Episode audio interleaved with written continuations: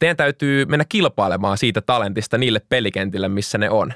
Ja mun mielestä teillä on hirvittävän paljon enemmän annettavaa kuin näillä yrityksillä mission puolesta. Joten sen viestin vieminen sinne suoraan sille yleisölle on hirvittävän tärkeää.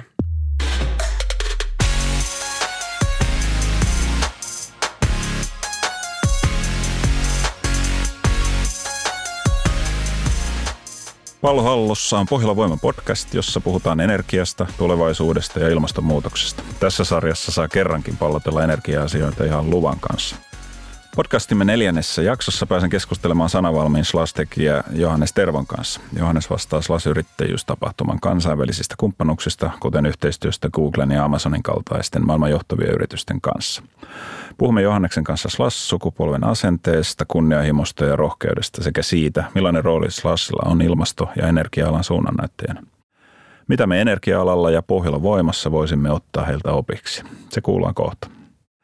Minä olen Ilkka Tykkyläinen, innokas ikämies koripalloilija ja Pohjola Voiman toimitusjohtaja. Joo, pallohallusta podcastia tehdessä Minun on tehnyt erityisen, erityisesti vaikutuksen nuorten asenne ja halu muuttaa maailmaa. Edellisessä jaksossa futuristi Perttu Pölönen kuvasi, että nuorten itseluottamus lähtee siitä, että ajatellaan, että jokainen voi muuttaa maailmaa ja että muutos voi lähteä yhdestä ihmisestäkin. Se on aika voimaanottavaa. Sen pohjalta oikeastaan niin tuntuu erityisen osava, osuvalta, kun miettii sitten slussia ja, ja Johannes sinua, sinua niin kuin tässä maailmassa. Niin tota, miten, miten sä itse näet ja koet? Pystytkö ja pystyttekö muuttamaan maailmaa, maailmaa ja miten sitä haluaisit muuttaa? Kyllä mä uskon, että me pystytään muuttamaan maailmaa. Ehkä ensimmäinen konkreettinen askel, joka loi muhun uskoa, on se, että Slash on nyt 12 vuotta vanha ja me ollaan maailman suurin startup- ja sijoittaja kokoontuminen – 4000 yritystä 2000 sijoittajaa kokoontuu Loskaseen Helsinkiin joka marraskuu. Aika, aika konkreettista, aika voimaannuttavaa. Miten se kaikki on lähtenyt liikkeelle aikoina? Kaikki lähti liikkeelle siitä, että Aalto-yliopistossa oli, oli nuori porukka yrittäjämielisiä ää, henkilöitä ja he, oli, he kokivat olemassa varsin yksin. Halusivat perustaa yrityksen, mutta ei ollut oikeastaan henkilöitä tai esikuvia, keneltä käydä kysymässä apua – ja toisaalta ei ollut rahoitusta, millä perustaa se yritys. Joten jotain piti tehdä. Tämä oli siis sitä aikaa, kun Aalto-yliopiston kauppatieteiden lehtori kysäsi nuorilta opiskelijoilta, kuinka moni harkitsisi ees yrittäjyyttä yhtenä polkuna ja 500 oppilaasta alle viisi nosti varovaisesti kätensä pystyy, eli yksi prosentti. Ensimmäinen SLAS järjestettiin 2008 ja se oli tämän ryhmän pyrkimys tuoda yhteen näitä tärkeitä tahoja, sijoittajia, yrittäjiä ja sitten muutamia poliittisia vaikuttajia keskustelemaan ja kokoontumaan, jakamaan tietoa ja sitten mahdollisesti sitä rahoitustakin, jolla voi perustaa yrityksiä. Minkälainen se vastaanotto siellä niin kuin ympäristössä oli?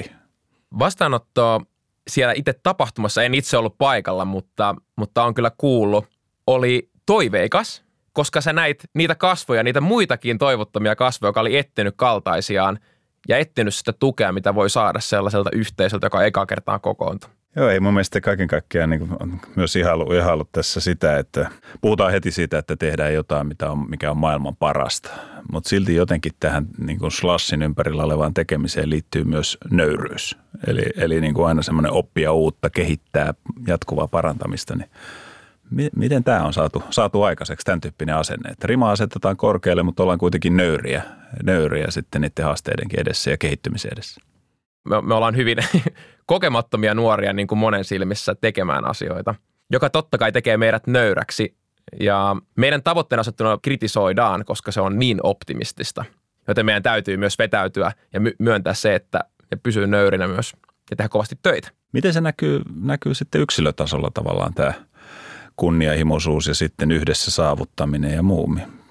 Feilaantuuko se kuinka laajasti sitten omaan tekemiseen ja ihan yksilötasollakin, sinuun tai, tai kavereihin tai muihin. Että hmm. Oletteko te kaikessa tekemisissä yhtä, yhtä tota, hienolla tavalla kunnianhimoisia, mutta nöyriä myöskin? Osissa asioita kyllä ja toisissa vähemmän. Mm, mua, mua henkilökohtaisesti, ää, mä tykkään – mä oon ylpeäkin siitä, että jos mä katson itseäni vaikka viisi vuotta taaksepäin, että minkälaisia asioita mä halusin elämältä tai tavoittelin. Ne silloin tuntui kunnianhimoista, muun muassa rakennettiin skeittiramppi Otaniemeen. Se oli sen ajan suuri, suuri haaste ja suuri saavutus. nyt kun mä oon tässä slash-ympyröissä ollut ja rohkaistunut unelmoimaan jopa maailman pelastamiselta ilmastonmuutokselta, niin se tuntuu yhtä haastavalta kuin silloin se skeittirampin, skeittirampin rakennus tavallaan. Se johtuu siitä, että tässä slash-yhteisössä niin nämä nuoret, jotka on rohkaistunut tekemään asioita, niin niistä on syntynyt muun muassa myydyimpiä kirjoja – Sieltä on syntynyt Suomen merkittävimpiä kasvuyrityksiä, muun muassa Smartly ja Volt on entisten slassilaisten yrityksiä. Joten se, se kunnianhimo siellä slassin sisällä on sitten siirtynyt niin kuin konkreettisiin tekoihin sen jälkeen.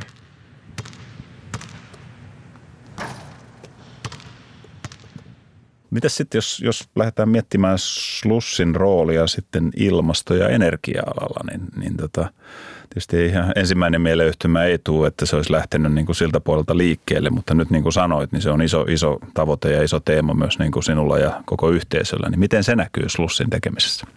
Jos kerrotaan lyhyesti, että mitkä on, mikä on Slassin missio tässä ympäristössä, me uskotaan vahvasti siihen, että yrittäjyys on loistava tapa luoda semmoinen maailma kuin me halutaan, koska yrittäjyydessä kohtaa kauniisti yrittäjän henkilökohtainen missio – ja sitten myös taloudellinen insentiivi. Joten parhaimmillaan sä voit omaa kutsumusta täyttää vaikka rikastua. Ja me halutaan siis auttaa yrittäjiä ja luoda uusia yrittäjiä, mutta kolmantena ja vastaten sun kysymykseen, niin me halutaan nostaa erityisesti yrittäjiä parasvalo, jotka pyrkii ratkaisemaan maailman suurimpia ongelmia ja ohjata myös sitä yrittäjyysajattelua siihen suuntaan. Mistähän se sitten johtuu, että – niin nuo asiat, mitä kuvasit, niin helposti sitten yhdistetään nimenomaan starttaaviin yrityksiin, alkaviin yrityksiin. Miksi me emme, tietysti ehkä minun pitäisi vastata siihen, että miksi me perinteiset isommat yritykset emme niin kuin suhtaudu asioihin samalla tavalla. Meillä on kuitenkin myös nuoria työntekijöitä, vanhemmat työntekijät yhtä lailla on ihan samassa veneessä tässä tämän ilmaston ja ympäristökysymyksen osalta, niin tätä se, että mistähän se mahtaa johtua, että se sitten helposti yhdistetään niin kuin käynnistyviin yrityksiin tämän tyyppinen ajattelu, jossa tämä yrittäjyys yhdistetään sitten vielä niin kuin aikaansaamiseen ja muuhun. Hyvä kysymys. Tota, miten mä lähtisin itse purkaa tätä ajatusta on se, että miksi mulla on vaikea vaikka yhdistää suuryritykset ja oma intohimo. Ja jos mun intohimo on pelastamaan ilmastonmuutokselta, niin miksi mun on vaikea nähdä itteni töissä vaikka suuressa energiayrityksessä, niin kuin vaikka se, se skaala, millä pystyy tekemään positiivista vaikutusta on, on hurjan iso. Ehkä se liittyy, se liittyy siihen, että luodaan jotain tähän nykyhetken tarpeeseen ja sitten se missio on myös välittömästi, että lähdetään ratkaisemaan ilmastonmuutosta vaikka kaappaamalla hiilidioksidia ilmasta. Se on sen, se on sen niin kuin yrityksen tehtävä.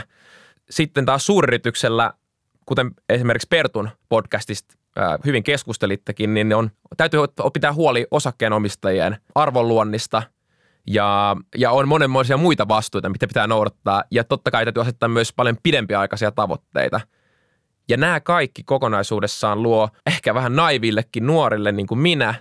Se ei luoda samanlaista innostusta kuin startup-yritykset. Varmaan se näin on, että perinteiset yritykset on toiminut pitempään ja siellä on tietynlaiset rakenteet jo taustalla asioihin on sijoitettu. Siellä on tietynlainen niin kuin tuotto-odotus ja, ja se luo niin kuin tietynlaisen pohjan. Mutta että kyllä tätä monesti itsekin miettii, että miten yritysjohtajana kykenisi luomaan niin kuin ympäristön, jossa on niin kuin terveellä tavalla kunnioitus totta kai siihen niin kuin olemassa olevaan niin kuin legasiin tietyllä tavalla. Mutta sitten se tulevaisuuteen katsominen olisi niin kuin tämän tyyppistä, mitä, mitä niin kuin starttaavilla yrityksillä.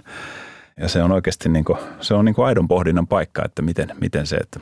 Mutta ehkä vielä ennen kuin mennään siihen, siihen, että mitä sitten voisimme isommat yritykset ja, ja käynnistyvät yritykset tehdä yhdessä, niin vielä ehkä palaisin tuohon, mainitsit tota tämän energia-alan houkuttelevuuden, että jos mä ymmärsin oikein, sä opiskelet energia- ja ympäristötekniikkaa ja tietysti aika isot asiat tapahtuu niin kuin kuitenkin aika harvalukuisen toimijoiden toimesta tällä markkinalla, niin mitä sulla olisi meille viestiä? Miten meidän pitäisi niin kuin kehittyä ja, ja, ja muuttua, että olisimme houkuttelevampia? Tehän kilpailette siis samasta talentista kuin oikeastaan kaikki yritykset. teknologia-alana kasvaa viisinkertaisella nopeudella mihinkä tahansa muuhun alaan. Ja tämä kertoo siitä, että tekin olette softa-yritys nyt ja tulevaisuudessa, joten te kilpailette samoista nuorista kuin vaikka Google, Microsoft, Amazon ja niin edelleen – teidän täytyy mennä kilpailemaan siitä talentista niille pelikentille, missä ne on. Ja mun mielestä teillä on hirvittävän paljon enemmän annettavaa kuin näillä yrityksillä mission puolesta. Joten sen viestin vieminen sinne suoraan sille yleisölle on hirvittävän tärkeää. Kyllä kuulostaa hyvältä ja rohkaisevalta, koska tätä, jos miettii energia-alaa, miettii sähköä, maailma sähköistyy kovaa vauhtia. Me Pohjola Voimassa me tuotetaan 20 prosenttia Suomessa tehdystä sähköstä. Sähkö on joka paikassa. Sähkö on enemmän ja enemmän meidän kaikkien niin kuin elämän osana. Niin tietysti sitä kovasti mietitään, että miten me, miten me niin kuin saataisiin tavallaan positiivisella tavalla se merkityksellisyys viestittyy, mitä me teemme. Ja, ja sinällään se, että kun kuuntelee sua, niin ihan rohkaisevaa, että ehkä se, ehkä se rohkeus onkin sitten se, se. Meidän arvot on taitavasti rohkeasti yhdessä. Että miten se meidän rohkeus näkyy, näkyy tavallaan meidän tekemisessä, että pitäisi itse asiassa uskaltaa vahvemmin tulla niille foorumeille, missä ne parhaat talentit tällä hetkellä on ja, ja sitten sieltä kautta tietysti oppia. Että tota. Haluaisin lisätä tuohon niin kuin mielikuvien rakentamiseen. Tuossahan on, toi on todellisuutta mun mielestä toi, mitä te pystytte heti tarjoamaan – jos te pystytte me, mun, vaikka minun kaltaiselle ihmiselle ne kuvaamaan, että ää, mulla on mielikuva, että mä, mä toimin jotenkin rajoittuneesti ja se aikajana, millä mä pystyn vaikuttaa teidän yrityksen sisällä on melko pitkä. Ää, ver, vertailussa kasvuyritys, jossa pääsee välittömästi ohjeistamaan jotain asiaa. Luomalla mielikuvia, että teidän tarjoamissa rooleissa pääsee vaikuttamaan – olla, olla realistisia kuitenkin. Tuo on haastava ala, jossa pitää olla kokemusta, pitää olla kyvykkyyttä, joten semmoinen tietynlainen merkityksellisyyden kommunikointi, myös että se kärsivällisyys on tärkeää. Ja meidän pitää myös nuorten oppia kärsivällisiksi tietyllä tavalla, että voi tehdä suuria asioita. Se on molemminpuolinen tavalla kommunikaatio ja oppiminen. Kyllä, kyllä ehkä siinä on, on, me ollaan tietysti, niin kuin sanoit, teknologiayritys tarkoittaa silloin aika lailla vahvaa insinööritieteiden osaamista ja muuta. Ja jos nyt mietin meidänkin, meidänkin niin kuin yhtiö, niin, niin kyllä meillä sitä teknistä osaamista on. Ja, ja se on aika laajasti niin kuin käytettävissä ja muualla. Sitten tullaan ehkä siihen rohkeuteen tehdä jotain asioita sitten toisella tavalla. Että. Ehdottomasti. Äh, SLAS-yhteisön näkökulmasta suuryritykset pelaa aivan äärimmäisen tärkeää roolia – te olette kuitenkin se niin kuin kyvykkyys ja osaaminen ja resurssi, mitä tämä maailma tarvii. Että me halutaan kyetä tekemään teidän kanssa asioita ja oppimaan myös teiltä.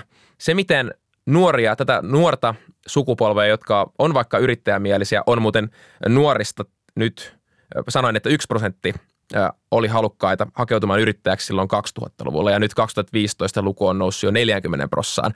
Se, että pystyy perinteisen rekrytoinnin sijaan työskentelemään heidän kanssa yhdessä vaikka projekti luonteisesti, niin se on se vahvuus, mihin me ollaan rohkaistu, että pääsee testaamaan kevyestikin sitä uusiutumista ja erilaisia kokeiluja.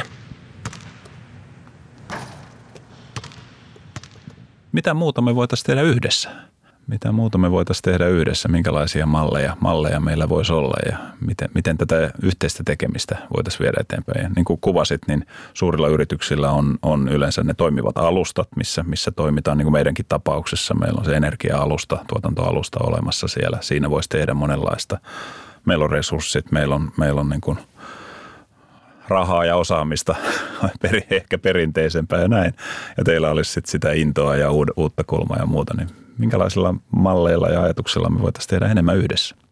Yhdessä tekemiseen on mun mielestä niin kuin loistavat lähtökohdat ja mihin mä pyrin on auttaa suuryrityksiä tekemään yhteistyössä tämän, tämän startup-ekosysteemin kanssa. Siihen on hyvät edellytykset, koska molemmilla osapuolilla on mun mielestä kulmia ja kiinnostusta.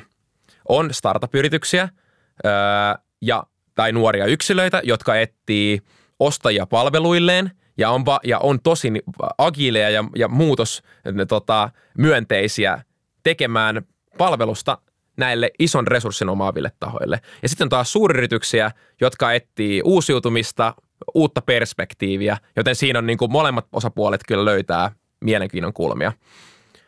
Miten tehdä konkreettisesti tätä yhteistyötä? Mm, me Slassina, me, me yleensä niin kuin pyritään ensisijaisesti matchaamaan – sopivat yrittäjät, joilla on sopivat kompetenssit niihin yrityksiin, joilla on samanlaisia kompetensseja. Siitähän se kaikki lähtee liikkeelle. Ja sitten löydetään ää, ne yhteistyömallit. Kuten, kuten viittasit, tota, että teillä on esimerkiksi taseessa ja teillä on hirvittävästi teknologiaa, on vielä paljon manuaalista teknologiaa. Ja sitten meillä on janoisia yrittäjiä, jotka näkee yrityksen, jolla, jolla on hyvä tahto pelastaa maailma ja heillä on tapoja, tosi niin uudenaikaisia tapoja mennä vaikka konkreettisesti teidän voimalaitokselle ja löytää arvoa optimoimalla vaikka teidän tuotantoprosessia. Se on sitä on nähty niin, teollisuusala sitä näkee jatkuvasti, se tuottaa äärimmäistä, äärimmäistä tulosta ja mielihyvää niille yrittäjille, jotka pääsee tukee, tukee vaikka maailman pelastamista ja sitten teille optimoiden prosessien kautta maailman pelastaminen para, kehittyy ja, ja tuotto paranee kanssa. Ja uskoisin, että myös tämmöisessä kulttuurikehitysmielessä tuo vähän niin kuin uutta syötettä siitä, että miten myös asioihin voi suhtautua. Että Ehdottomasti, ehdottomasti. Ja, kerta toisessa jälkeen ää, näiden projektien, missä, missä tuodaan ää, tavallaan ulkopuolelta uutta perspektiiviä vaikka projektiluonteisesti, ryhmä, joka tulee vaikka selvittämään, mitä tuotantolaitoksella pystyy tekemään, niin se, se suurin kiitos sieltä suuryrityspuolelta on se, että hei, että ei vitsi, että mä ensinnäkin mä, mä koin kasvua, nämä suuryritystyöntekijät, mä koin kasvua, mä opin itsestäni, mä opin myös ohjaamaan näitä nuoria – ja, ja paras, mitä kaikkea parasta on, että lopputulos oli hyvä. No, sä oot nähnyt, nähnyt tuossa, tuossa monenlaisia suuryrityksiä ja tietysti nähnyt myös ne tulokset, mitä on saatu aikaan, niin onko jotain tunnusmerkistöä, että minkälaiset tunnusmerkistöt pitäisi täyttyä suuressa yrityksessä, että tällainen yhteistyö olisi mahdollisimman hedelmällistä? Ensinnäkin täytyy olla halukas, sen, sen yrityksen DNAssa täytyy olla ö, halukkuutta tuoda ulkopuolista näkemystä ja sitten halukkuutta muutokselle, niin kuin, niin kuin viistä aikaisemmin. Toinen, ö, täytyy olla luottamusta myös siihen toiseen osapuoleen, jotta päästään sen arvonluonnin lähteelle. Olisi sitten vaikka antaa omaa, omaa, omaa tietoa ja dataa käyttöön sille toiselle osapuolelle, joka senkaan voi tehdä jotain täysin vallankumouksellista. Ja kolmantena täytyy olla kärsivällisyyttä – etenkin kun aloittaa yhteistyön uusien tahojen kanssa, etenkin startup-kentän kanssa, siinä on turhautumista molemmin puolin. Ää, siinä on vaikka projekteja, jotka ei oikein johda kunnon käytäntöön. Tai siinä voi olla startupin puolesta tosi turhauttavaa se, että pelkkä sopimuksen tekemisvaihe kestää 3-8 kuukautta, kun ne voi olla kuolleita ne yritykset jo siinä kolmessa kuukaudessa. Joo, ei sua kun noiden tekijöiden osalta kuuntelee, niin – just tämä tämmöinen halu muuttua siinä mielessä, että avaatko niin kuin oman pakkasi ja päästät jonkun niin kuin arvioimaan sun tekemistä, niin tuossa on jo varmaan ensimmäinen semmoinen niin kuin kipukohta, että ollaanko me valmiita siihen. Toinen on sitten tämä luottamus siihen itse asiassa aika monesti nyt, kun digitalisaatiossa puhutaan, niin on selvästi nähtävissä, että isojen toimijoiden kesken olisi saatavissa lisäarvoa, jos uskallettaisiin rohkeammin avata se data, mitä itse kullakin on, koska se data 1 plus 1 plus 1 on enemmän kuin kolme niiden kolmen datan jakaminen, mutta siihen monesti tulee sitten esteeksi se, sitä vedotaan tietoturvaan tai vedotaan johonkin liikesalaisuuteen tai muuhun, eli sitä tietoa ei lähdetä jakamaan, jolloin sitä uutta lisäarvoa ei synny. Kun taas sitten startup-maailmassa lähtökohtaisesti tilanne on jo ihan toinen, että se koko bisnesidea perustuu siihen, että se kaikkien tekijöiden niin kuin yhteinen tekeminen on niin kuin jaettavissa. No kärsivällisyys, jos sillä ajatellaan hitautta, niin se, uskoisin, että se ei ole meille ongelma, mutta, mutta sitten kärsivällisyys sitten siihen uuteen, niin sitä, sitä voi miettiä. Että, hei, kiitoksia ajatuksia herättävästä ja inspiroivasta keskustelusta. Että tähän loppuun vielä pakko nostaa kyllä hattua sinulle ja, ja koko teidän tota, slusporukalle ja tekijöiden asenteelle. Että tota, on hieno, hieno niin kuin seurata ja olla, olla mukanakin näkemässä, että miten, miten niin kuin yhteisö ja kokonaisuus kehittyy. Että onnea ja menestystä koko porukalle ja otetaan me muut teistä mallia. Ja kiitoksia ja äh, kiitoksia teille, että tuotte sähkö meidänkin toimistoon luotettavasti ja ilmastoystävällisesti. No niin, siihen me pyrimme jatkossakin. Jos tämä pallottelusessio herätti ajatuksia, kuulemme niistä mielellämme esimerkiksi Twitterissä hashtagillä pallohallussa podcast. Seuraava podcastimme ilmestyykin koripallokauden ollessa kuumimmillaan, eli marraskuun loppupuolella. Ollaan kuulolla ja pidetään pallo hallussa.